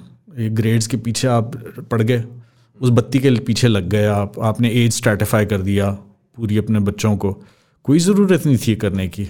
आज से शायद 200 साल पहले जो निज़ाम था तो एक एक न्यूयॉर्क पब्लिक स्कूल सिस्टम का एक टीचर था जिसने पैंतीस साल पढ़ाया जिस साल उसको अवार्ड दिया गया कि द बेस्ट टीचर उसने रिज़ाइन कर दिया। उसने किताब लिखी वेपन्स ऑफ़ मैस इंस्ट्रक्शन वो जब आप देखते हैं ना तो उसमें उसने कहा है कि जी ठीक है, बड़ा अच्छा हुआ सिविल वॉर में यू नो स्लेवरी के ख़िलाफ़ जंग जीती गई। लेकिन एक काम जो हो गया कि इंडस्ट्री का गठ जोड़ एजुकेशन के साथ हो गया। तो बड़ा ओवर्टली कोई कोवर्ट बात नहीं हुई कि भाई, पढ़ाने का क्या मकसद है? पढ़ाने का मकसद है कि आप एम्प्लॉई प्रोड्यूस करें और कंज्यूमर प्रोड्यूस करें। यही तरक्की है, हा? तो यही हुआ। तो अब अब अगर आपके सोचने वाले नहीं you know if you not producing luminary multi luminary genius not enough of them it's your education system that's responsible for it so now countries have made that bet certain countries अभी उतनी esoteric बात नहीं रही। You know I been to Finland I been to their schools you know they made that bet अब ये कहना कितने वो छोटे मुल्क हैं, बहुत होमोजनस है, ठीक है वो बातें सारी सही हैं। लेकिन हम उनसे कुछ ना कुछ सीख के उनको किस लेवल किसी लेवल पे प्रूफ ऑफ़ कॉन्सेप्ट अपने भी इकोसिस्टम में अडॉप्ट कर सकते हैं। एक मैं मिसाल दूँगा। हम जब एट्टीज़ में इधर सनती नुमाइश हुआ करती थी। तो um, हम लोग जाया करते थे and it left an impression even though it was a very bureaucratic kind of an affair but I rim it it really left an impression similar to that there is a maker maker happen in the U S and elsewhere तो जो California का था bay area का maker fair वो ज़बरदस्त होता है। San uh, मिटेओ में होता है। पूरा शहर पहुँचा हुआ होता है। इट्स लाइक like मीना बाज़ार टाइप सीन होता है यू नो खाना पीना और सैकड़ों स्टॉल्स लगे हुए होते हैं, जहाँ हर किस्म के, हर उम्र के लोग चीज़ें बेच रहे होते हैं बना के। और वो बनाई हुई चीज़ें खाली टेक्नोलॉजी की नहीं होती हैंडीक्राफ्ट्स भी होती हैं। लेकिन it like really nurturers nurtures a tinkering culture a prototyping culture दो महीने पहले की बात है कि मैं लंदन में था तो सेकंड बूस्टर मैंने लगवाना था। तो जब मैं लग, खड़ा हुआ टीका लगवाने के लिए लाइन में लगा था जो मेरे से आगे जो बंदा खड़ा था उसने एक वो एक पहिए का स्केट बोर्ड होता है अपने साथ रखा था। तो पहली दफ़ा मुझे याद आया कि पहली दफ़ा मैंने जब वो स्केट बोर्ड देखा तो वो मैंने सैन मटियो के मेकर फेयर में देखा था एक यंग बंदे ने बनाया था। So he is been able to commercialise that product so anyways but it's not just about where we are right now. A lot of things can we can if we put our heads together, we can actually st- create a prototyping culture because पक्की नौकरियों का ज़माना ही ख़त्म हो चुका है. We actually have to now prototype solutions at our price point. And particularly अगर हम थोड़ी सी और हिम्मत करके कहें कि ये हमने एक्चुअली इसमें um, हमने जो ऑलरेडी मटेरियल एग्जिस्ट करता है उसी से बनानी है चीज़ें और ये हमारे यहाँ जुगाड़ का कल्चर पुराना रहा है तो बात अब अब जिस तरफ़ एजुकेशन जा रही है it's becoming a lot more modular definitely at the higher education level but also it's people are talking school education भी इस तरह ही होनी चाहिए कि आप अप्लाई करेंगे, आप कुछ ऑनलाइन सीखेंगे, कुछ और ऑफलाइन सीखेंगे but towards an end towards something that you're that you're building तो क्या like I mean this an area that I have recently become very passionate about मैंने दो महीने का भी कोर्स लिया। किस चीज़ का था वो? Circular economy mean it basically means because the imperative is climate change so it's basically now again the leading country is Netherlands in this capacity के हम हम तो रिसाइकलिंग की बात करते हैं लेकिन एक्चुअली हमारा आवे का आवे ही बिगड़ा हुआ है कि हम हम एक जिस तरह इंडस्ट्री हमारी ऑपरेट करती है, वो कंज्यूमर को फ़ीड करती है कंज्यूमर को टारगेट करती है कंज्यूमर गुड्स लेता है और वो इस्तेमाल करके फेंक देता है, उससे कूड़ा बनाता है। तो अब वो they are trying to nudge industry and government to think in a manner that और everything should be designed it's a design philosophy so that products are made in a modular manner so that beyond their productive lifetime, they become raw materials for other products. And this impacts electronics, textiles, construction, everything, services right. even. तो ये हो रहा है और ये कंपनियाँ जो हैं वो जा रही हैं वो शहरों से कहती हैं कि हम आपको बताएँगे आपका सर्कुलरिटी गैप क्या है इसको आप किस तरह रिड्यूस कर सकते हैं बाय जस्ट अपनी इंडस्ट्री जो आपकी हैं ये आपस में लिंकेजेस क्रिएट करें just design differently interesting interesting um, थोड़ा सा मैं कॉन्वर्जेशन को चेंज करूँगा. You know you been back to Pakistan after a very very long time पहला तो अगर मैं सिंपल बताऊँ कि सिंपल सवाल करूँ। एटीज़ um, के पाकिस्तान और आज के पाकिस्तान को मद्देनज़र रखते हुए because you had a gap then of maybe what ten twenty twenty years do you see Pakistan right now? And uh, are you, because the fact is the people are very demotivated, particularly this year, the entire world is collapsing, but Pakistan seems even more so. Um, why are you suddenly looking at Pakistan at a time when it seems like there's nothing that can help save this country? Mm, I don't think I'm biased, uh, and I share that I am fairly well travelled मैंने uh, uh, हर continent देखा हुआ है barring Australia and New Zealand I travelled extensively I travelled been to fifty seven countries I lived in six so देख ली दुनिया. पता लग गया. तो सबका ये हाल है. एंड जो डिवेलपिंग दुनिया है उसका तो सभी का ये हाल है. So way no different and I actually find Pakistan बड़ी एक्साइटिंग बिकॉज़ यहाँ पर कुछ चीज़ें हो गई हैं. यहाँ पे टेलीकॉम डीरेगुलेट हो चुका है। यहाँ पे मीडिया ठीक है you can have your opinion but privatise हो चुका है। तो अब जो अब अनफॉर्चुनेटली जो बात होती है this is kind of like a controversial thing to say but I think one should call it out because क्योंकि रियासत के सतून जो हैं, वो सही नहीं बैठे शुरू इस दिन से तो फिर आपका आपकी रियासत जो है it's vulnerable to being held hostage by interest groups तो वो होता रहा है। शुरू दिन से होता रहा है। तो जिसको भी रियासत का एक्सेस मिलता है वो उसको यरगमाल करता है। तो उसका तो एक ही तोड़ है। At the risk of sounding biased Insaf. Rule of law you know इसका तो तोड़ एक ही है तो I hope we build a democratic consensus around that to move forward But do you think uh, overall, generally, मतलब how how do you feel long term projection for Pakistan? कल बड़ी मज़े की रिपोर्ट आई। वो एक पता नहीं बाहर के एक साहब हैं। आई डोंट नो इकोनॉमिस्ट हैं क्या हैं? उन्होंने बोला कि जी पाकिस्तान दुनिया की टॉप छः इकोनॉमीज़ में होगा ट्वेंटी सेवेंटी फाइव पे। तो फिर एक पाकिस्तानी साहब ने उसको, उनको रीट्वीट किया और उन्होंने कहा कि इसके ऑल्टरनेट हेडलाइन ये है कि जब हम सब मर जाएँगे तो दो हज़ार पचहत्तर में पाकिस्तान जो टॉप होगा। तो मुझे बड़ा इंटरेस्टिंग लगा कि गोरे भाई ने आके आपको एक बड़ी अच्छी पिक्चर दी और हम पाकिस्तानियों ने उसमें भी बताया कि what's the negative angle to that how is your long term projection for Pakistan? या you know so I you know it's so happen कि एक बड़ा मेरी ज़िंदगी में अजीब गरीब वाक़ हुआ कि somebody I knew related to and being fell influential figure in this country तो जब मैं अपनी छुट्टियों पे आता था um, तो यू नो ऐसी ही ड्राइंग रूम में गपशप लग रही है तो कोई एकेडमिक बात गपशप लग रही है। तो कई दफ़ा ऐसा होता था कि बात करते करते बड़ी हीटेड सी तू तू मैं मैं हो जाती थी। अभी मैं सोचता था यार मैं क्या कर रहा हूँ? मैं तो नहीं करना चाहता था। मतलब कि अगर वो मैं तो किसी को गुस्सा नहीं तो लाना मैं तो ऐसी एकेडमिक कॉन्वर्सेशन कर रहा था नहीं करनी तो ना करें इसका। लेके मैंने कहा इसका मुझे the burden lies on me कि to figure this out and classic management consulting style मैंने एक टू बाई टू मैट्रिक्स अपने दिमाग में बनाया and so one dimension was empowerment level is the person disempowered or are they empowered?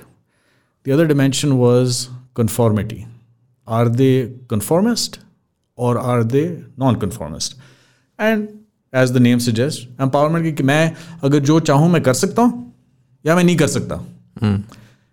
दूसरा है कि क्या अगर कुछ हमेशा से होता रहे क्या ये हमेशा होता रहेगा? या ऐसा भी है तारीख का आपका इतना मुताल है और आपने इतना ट्रैवल किया हुआ है आपको पता है कि ऐसे मुल्क भी हैं जिन्होंने रवांडा जैसे जहाँ एथनिक अभी हुआ है एथनिक जेनोसाइड लेकिन वो चार चाँद लग चुके हैं। हाँ। तो अगर आपको जब इल्म होता है इन चीज़ों का तो फिर आप कहते हैं नहीं। तो आप कहते हैं ऐसे भी लोग हैं यहाँ पे इसमें कोई शक नहीं है बहुत अकलियत में बहुत कम है इस किस्म के लोग लेकिन हैं इसी इको सिस्टम में लक ऑफ़ द ड्रॉ कह ले who are empowered because they feel like अगर वो कन्विंस हो गए किसी चीज़ के वो कर सकते हैं।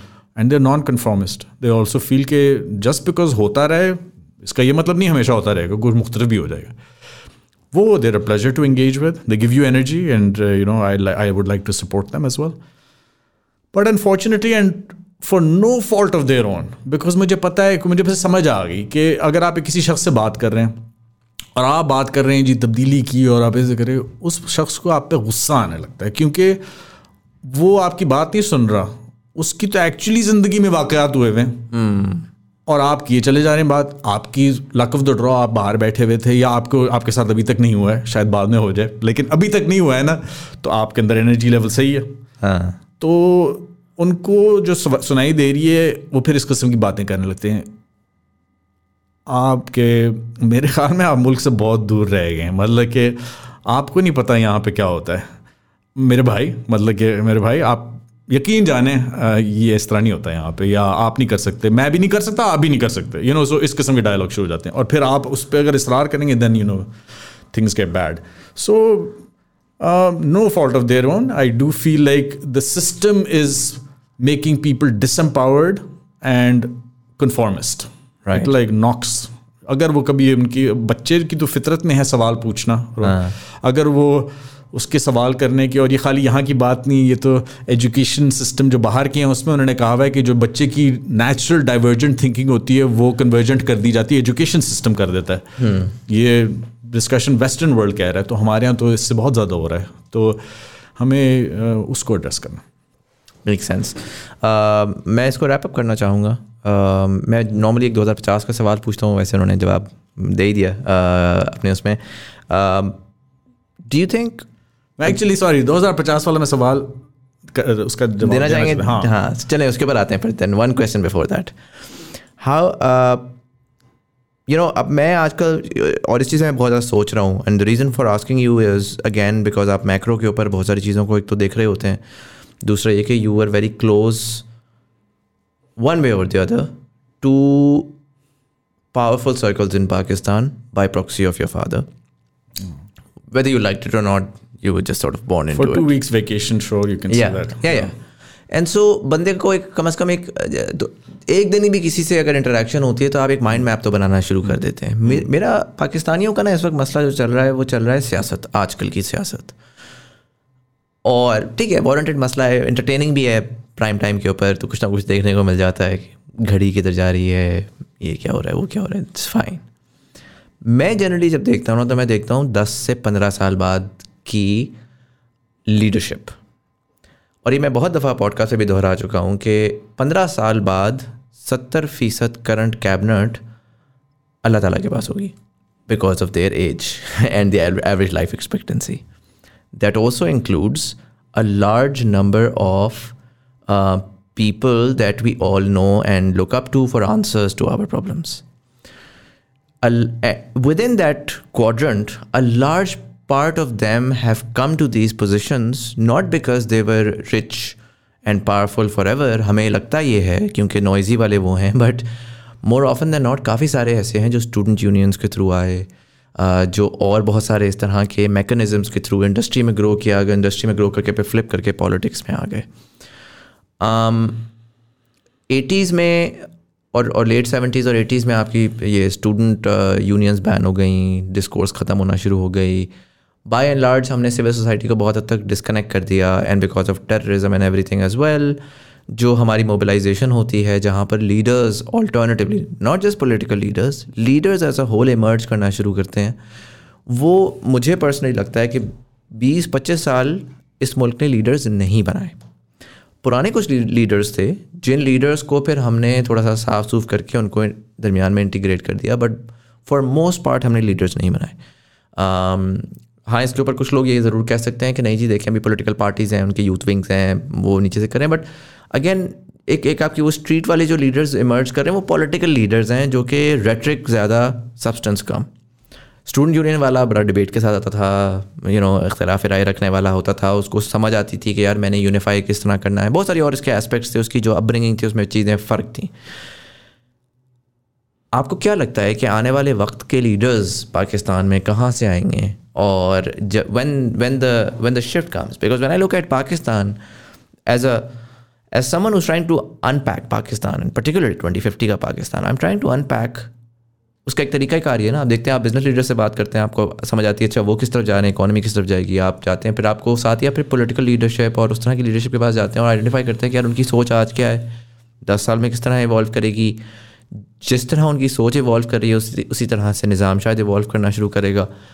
वो मुझे नहीं नज़र आ रही पाकिस्तान के अंदर। डायनेस्ट्स हैं and I am speaking to them as well जो अगली जनरेशन उनकी हैं पोटेंशली शायद वो लीड करें। But what are your thoughts on the future leadership of Pakistan और the lack thereof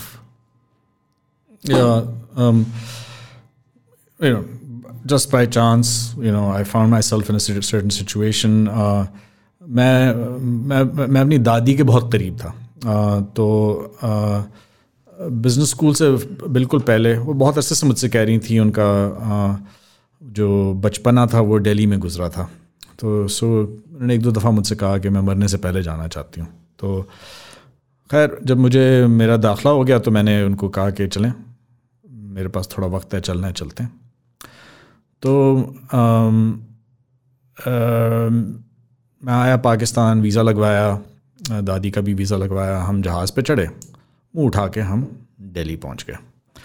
अच्छा जी, वहाँ तो आई डेंट रियलाइज़ के both countries would at that stage because my father was in power at that time would use that opportunity as a confidence building measure for the two countries, you know?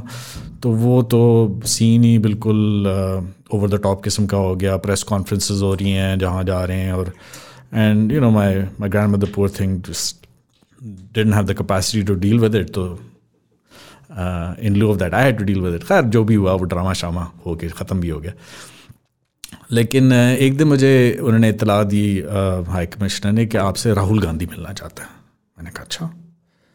मैंने कहा मिल लेते हैं। तो खैर मैं उनके घर पहुँच गया। तो within two minutes of talking to him मुझे अंदाज़ा हुआ कि उससे ये कहा गया कि मैं उससे मिलना चाहता था।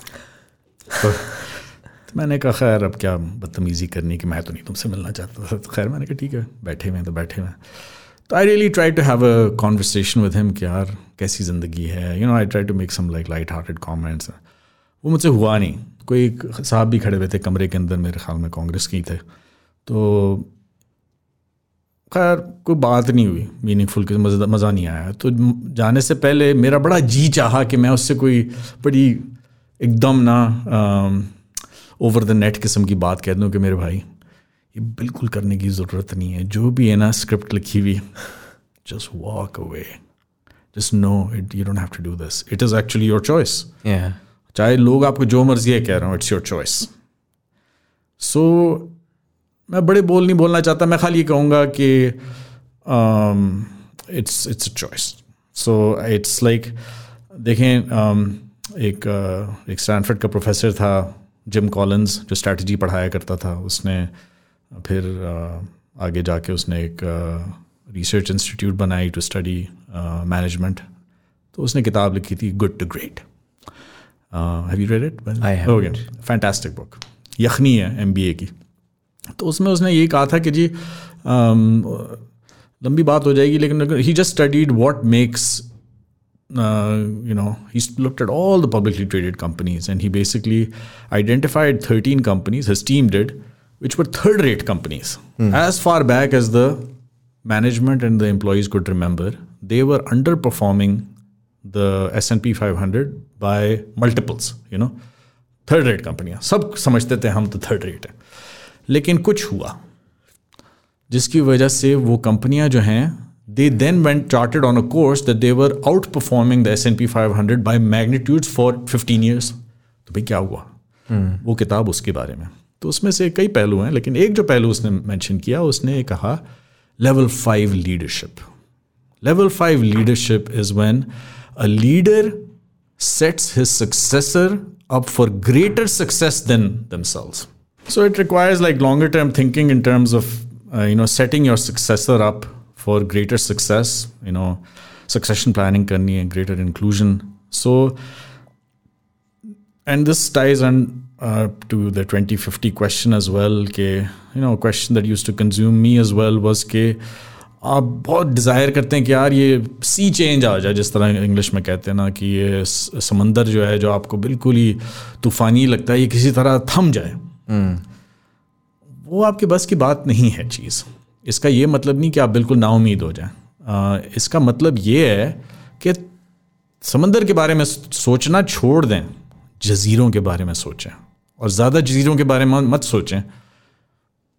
इक्के दुक्के बस को पकड़ लें। आप इस ज़मीन पे इतनी देर के लिए रहने वाले हैं। And make sure you leave them in a better place because there is no doubt that once you have a critical mass of islands the sea calms down देख लें Dubai. So uh, work towards doing your part hmm. uh, for the sea to calm down. Whether it will calm down, when it will calm down, is anyone's guess. Is anyone's guess. But do you think 2050 ka Pakistan would be better than today? With no ifs and buts, but like, what are your thoughts? Yeah, I think it's got a lot going for it. Um, i would I mean it's यार इस किस्म की बातें नहीं कर सकता मैं। Can't can't go into specifics मैं वो हाँ मैं वो नहीं हूँ like I am a rationalist but I mean इसमें इसी गुड टू ग्रेट में एक और किताब किताब में एक चीज़ लिखी हुई थी if if I can take a minute yeah yeah, yeah go for it. तो uh, उसमें उसने कहा था कि ऑप्टिमिज्म उसने स्टडी की। तो उसने उसको उसने कहा कि जाके मैं एक एडमिरल स्कॉट्सडेल है सेनेटर उसको जाके मैं कहता ये बंदा इससे मैं जाके बात करता हूँ। Who is admiral still Arizona का। He was a P O W in Vietnam तो he was the senior most P O W in इस कैंप खैर वियतनामीज ने बड़ा टॉर्चर किया इनको। तो ख़ासतौर पर क्योंकि सीनियर मोस्ट था इसकी तो खूब रगड़ा लगा। सो so, इसने ना सिर्फ़ अपना मोराल मेंटेन रखा बल्कि थ्रू मॉरिस कोड क्योंकि इनको सॉलिटरी कंफाइनमेंट में पानी के अंदर डबोए रखते थे इसने अपने जितने भी थे ना लोगों को उनको भी मोराल कायम रखा। थ्रू मॉरिस कोड बात करता था उनसे, क्योंकि बोलते थे तो डंडे पड़ते थे। तो ये गया इससे, इसका इंटरव्यू करने के लिए। तो और इससे इसी किस्म के सवाल पूछिए optimism you tell me about what is optimism तो कहता कि I couldn't get a straight answer from him he wouldn't explain what it is तो कहते okay well well tell me then admiral who did not survive that experience let's flip the question तो Admiral Stockdale कहता है the optimist did not survive that experience तो कहता है वो optimist didn't survive I think you are the ultimate optimist कहता है no there is a difference there is a slight difference कहते हैं जो आपकी जो आपके ख्वाब और उम्मीदें होती हैं ना वो आप माथे पे लेके नहीं घूमते। वो आप दिल में उनको दबा के रखते हैं, उनको आप प्रोटेक्टेड रखते हैं। होनी चाहिए, बिल्कुल ख्वाब होने चाहिए। लेकिन वह कहते हैं, जिन लोगों ने बड़कियाँ मारी कि यार, इस क्रिसमस इस न्यू ईयर हम घर जा रहे होंगे, देखना तुम। वो आ गया और चला गया, कि उनका दिल टूट गया, उधर ही मार गया Interesting. Bilal bhai, thank you so much for coming in. This is very very Pleasure was all mine. Uh, and I'm excited to see कि अब आप जो you know uh, पाकिस्तान के अंदर uh, the areas of your interest are definitely much much required and needed and I hope that you're able to solve those problems um, soon enough. Thank you so much for taking the time out. बहुत बहुत शुक्रिया Muzammil and for all of you guys thank you so much for watching अगर आपको episode पसंद आया तो दोस्तों के साथ ज़रूर शेयर करिएगा। किसी बात से एग्री या डिसएग्री करते हैं, हमें कमेंट सेक्शन में आके बताएँ। What are your thoughts on all of the things that we talked about today would love to hear your thoughts इसी के साथ साथ फेसबुक वाले फेसबुक वाले नीचे दी गई हुई लिंक पर क्लिक कर सकते हैं। टीबीटी कम्युनिटी ज्वाइन कर सकते हैं, जहाँ पर हम डिफरेंट फीडबैक भी लेते हैं गेस्ट रिकमेंडेशन भी लेते हैं आर्टिकल्स भी शेयर करते हैं। यूट्यूब वाले लाइक का बटन दबाएँगे इंगेजमेंट बढ़ेगी, ज़्यादा लोगों तक हमारी कॉन्वर्जेशन पहुंचेगी। ऑडियो प्लेटफॉर्म्स वाले सब्सक्राइब का बटन दबाएँगे, आने वाले एपिसोड्स की आपको नोटिफिकेशन मिलेगी। इसी के साथ साथ यहाँ पर कहीं पर ईजी पैसा जायज़ कैश आ रहा होगा। फिर like to support the channel we accept anything from one rupee to as much as you'd like it's the thought that counts मैं इसी के साथ ये भी बताना चाहूँगा क्योंकि बाकी हमारी जो एपिसोड्स आ रही हैं आगे पीछे वो हमारी टी बी टी गो की आ रही हैं which were recorded earlier so effectively this is the last podcast that we're recording uh, in the studio um, you know for this season i'm going to be taking a month off and we'll be coming back with uh, season four um, so i would uh, be happy to see you there. But anyways this was Sayed Muzammil Hassan you were watching Thought Behind Things. Thank you so much for watching and i'll see you in the next one